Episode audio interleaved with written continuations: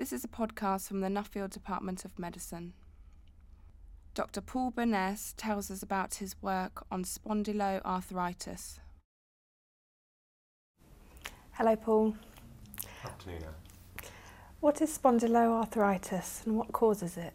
Spondyloarthritis describes um, a common group of arthritic illnesses where there is inflammation of the joints of the spine. That's the spondylo. Um, the commonest of these is called ankylosing spondylitis. And initially you get inflammation, but eventually, which is painful and stiff, eventually the spine turns to solid bone, and that's where it becomes ankylosed. So these are a common group of arthritic illnesses. What is the role of the immune system in this illness? Well, we think that the diseases are caused by an overactive immune system. Um, so that's what causes the inflammation. Uh, but we don't know exactly the mechanism, and that's something many of us would love to know. Can we prevent it or cure it? Unfortunately, as things stand at the moment, we can't either prevent or cure any of these um, spondyloarthritic diseases. Um, we do know some are triggered by infections, so that's something that we might be able to prevent. Um, and also, a lot of our research into trying to understand how the immune system is misfiring in these diseases, we hope will lead us to both prevention and cure in the long term. But we're quite a way away from that at the moment.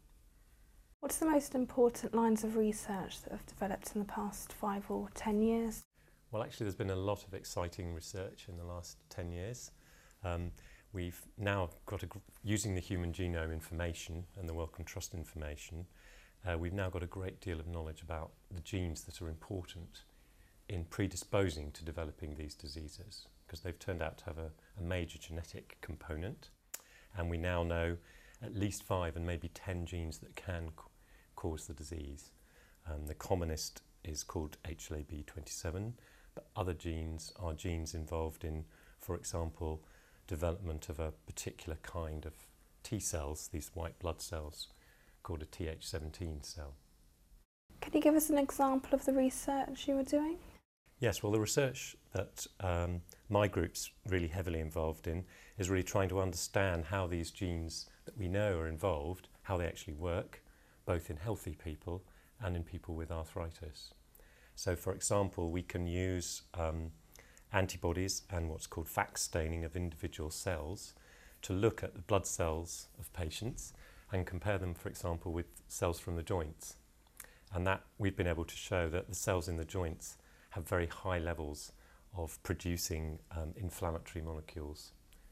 In fact, one of them called IL-17, which is an, an unpleasant and, and, and causes some of the pain and symptoms.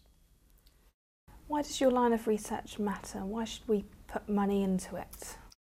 Firstly, this is, these are a common group of illnesses, so about one in 200 people are sufferers.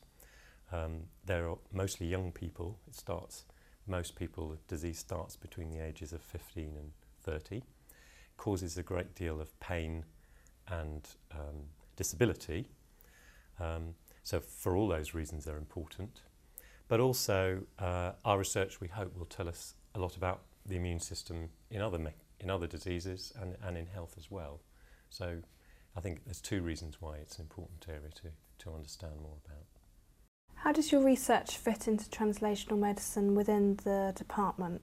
Well, within um, the Department of Medicine, there's a lot of research going on into inflammation, and our research fits in very, very well with that. For example, um, we know that a number of the genes that are important in ankylosing spondylitis are also important in developing ulcerative colitis and Crohn's disease, and there's a big interest in the Department of Medicine in inflammation in those diseases. So there's actually close relationship between two groups of disease where inflammation is important. Thank you, Paul.